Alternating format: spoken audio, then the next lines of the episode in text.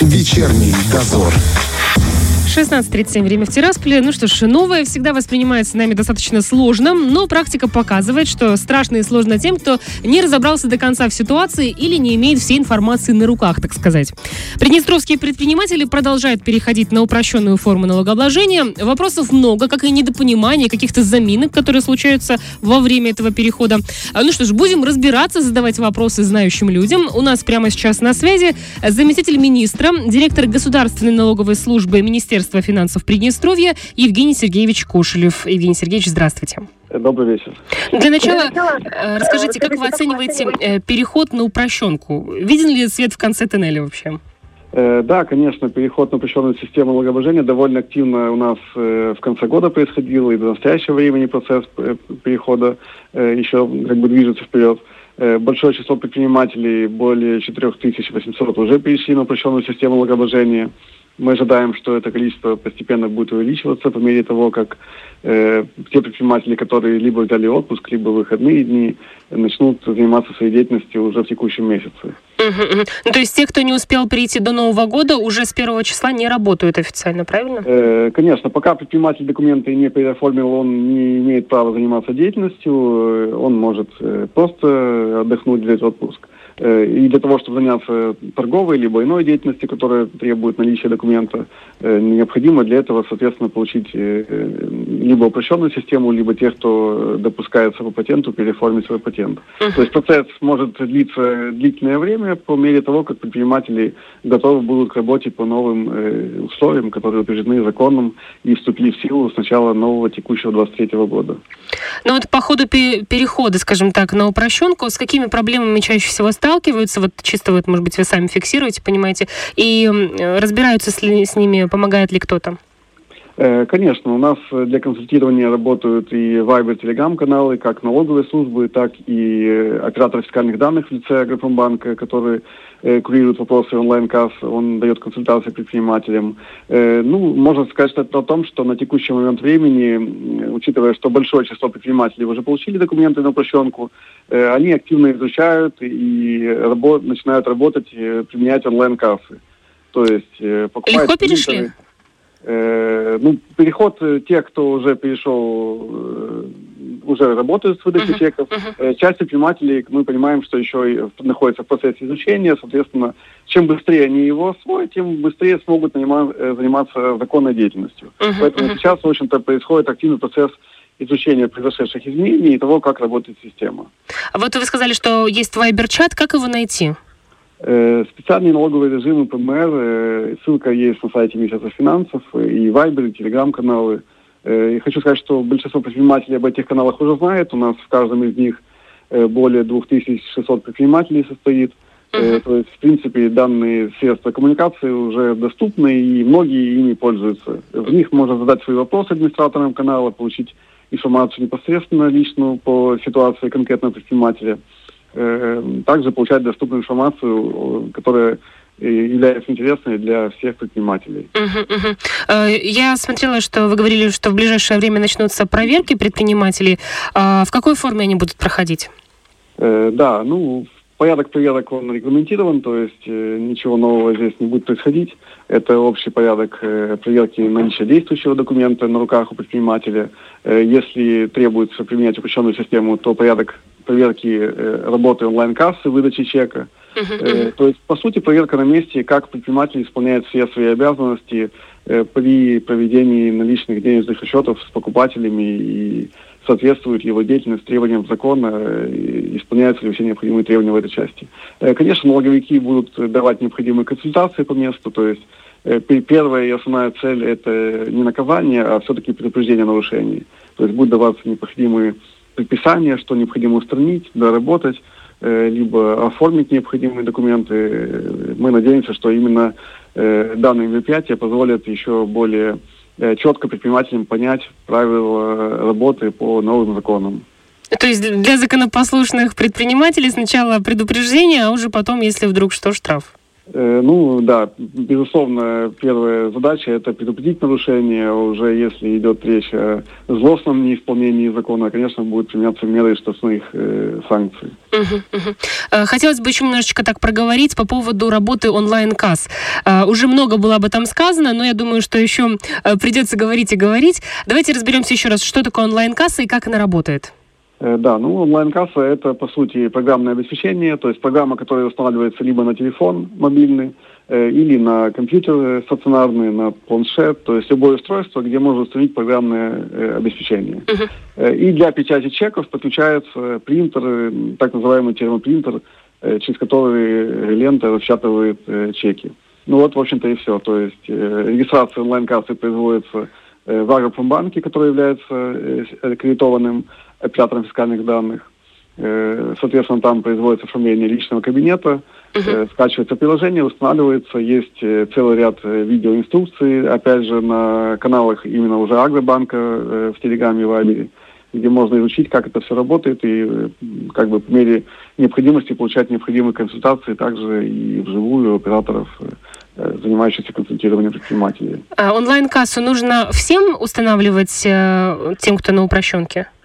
Э, нужна онлайн-касса тем предпринимателям, которые проводят, э, принимают наличные расчеты. То есть если расчет производится чисто безналичным порядком, безналом, то для этого э, онлайн-касса не требуется. Uh-huh, uh-huh. При наличных покупках, то есть мы все знаем, как это происходит в магазинах, э, других э, сервисных точках, э, требуется иметь онлайн-кассу для того, чтобы покупателю в момент расчета выдать на руки чек. Uh-huh. То есть любая покупка должна проходить через онлайн-кассу? Э, да, та покупка, которая производится за наличный расчет, должна быть через онлайн-кассу, и чек должен быть выдан непосредственно в момент э, этой покупки. А если она, получается, э, покупка проходит э, по безналичному расчету, да. она не, не учитывается в онлайн-кассе? По безналичному расчету также онлайн-касса может применяться. Это по закону защиты прав потребителей. Покупатель имеет право получить чек. Э, и, соответственно, для этого также в онлайн-кассе учитываются отдельно безналичные расчеты. Угу. Предприниматель э, каждому покупателю должен выдать чек, либо только по запросу? При наличном расчете каждый покупатель должен получить чек. Ну, я думаю, все мы с вами знаем, когда покупаем в крупных магазинах, да и в более мелких, в аптеках, на других точках оказания услуг все мы с вами получаем чеки, и это не является какой-то э, новой как бы э, услугой, поэтому такое же такая же обязанность должна проводиться и реализовываться предпринимателями. Если человек рассчитывается, например, картой Клевер или же по QR-коду, и предприниматель не выдает чек, это является нарушением закона? Э, если покупатель требует чек, то да, конечно, это является нарушением закона. То есть по угу. требованию покупателя чек должен быть выдан всегда. Угу, все, поняла. А, еще несколько вопросов от слушателей хотелось бы сразу задать.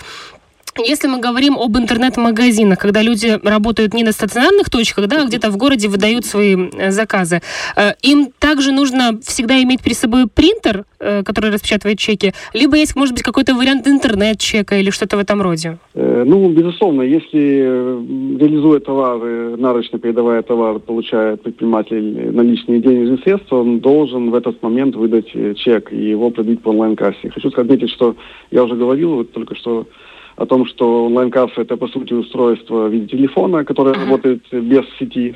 Э, термопринтер аналогично имеет аккумулятор, то есть тоже для него не требуется 220 вольт, поэтому вполне это доступно в любом месте, где, э, в общем-то, покупатель реализует свою услугу в адрес потребителя. Угу.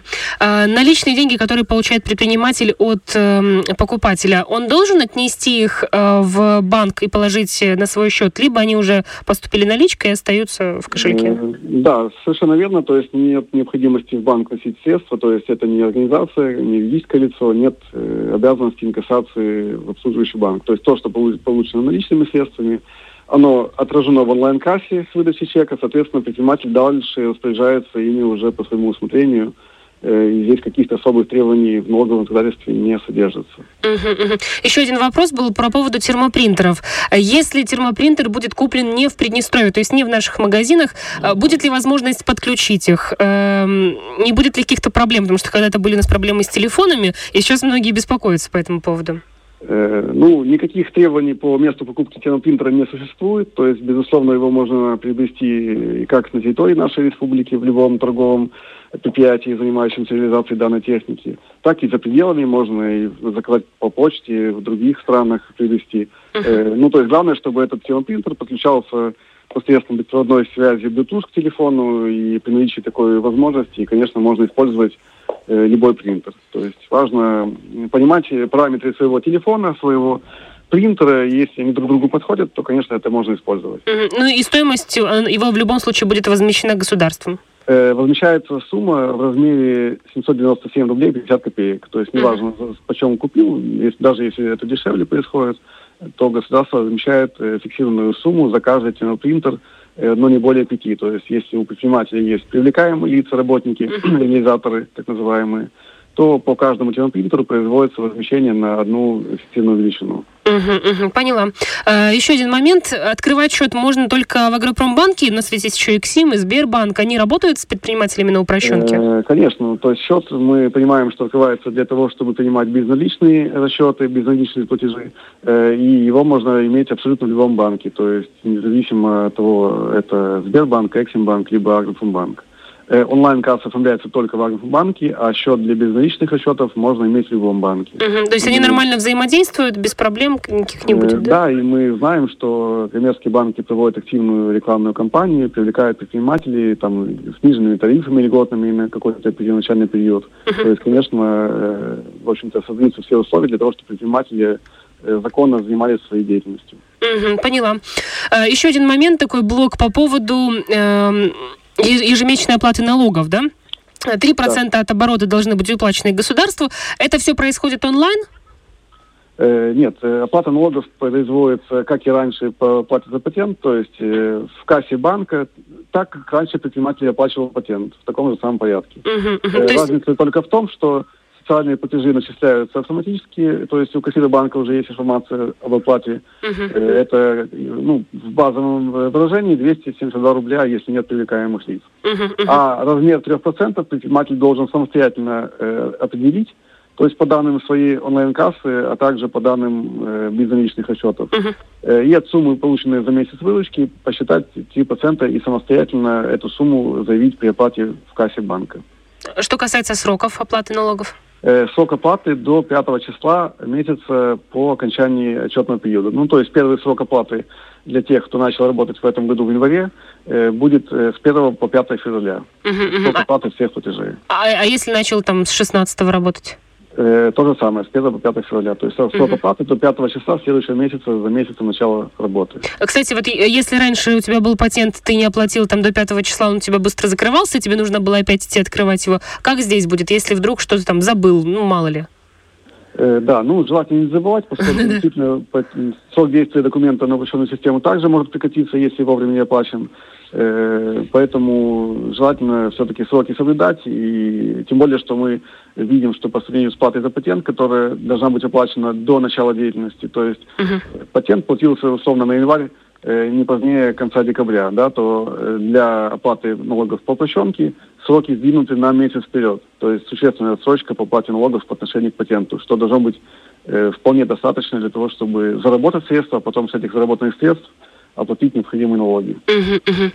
Ну и что касается годовой отчетности, она есть на упрощенке. Что она в себя включает, как работает и в каких сроках она должна сдаваться? Э, да, ну годовая отчетность представляет собой выписку движения по счету из банка, э, то есть э, те операции, которые прошли безналичным путем э, через счет предпринимателя в банке, э, по ним в кассе банка предприниматель берет выписку по счету и ее представляет в налоговую инспекцию сам ничего не заполняет, то есть нет необходимости что-то составлять, подписывать.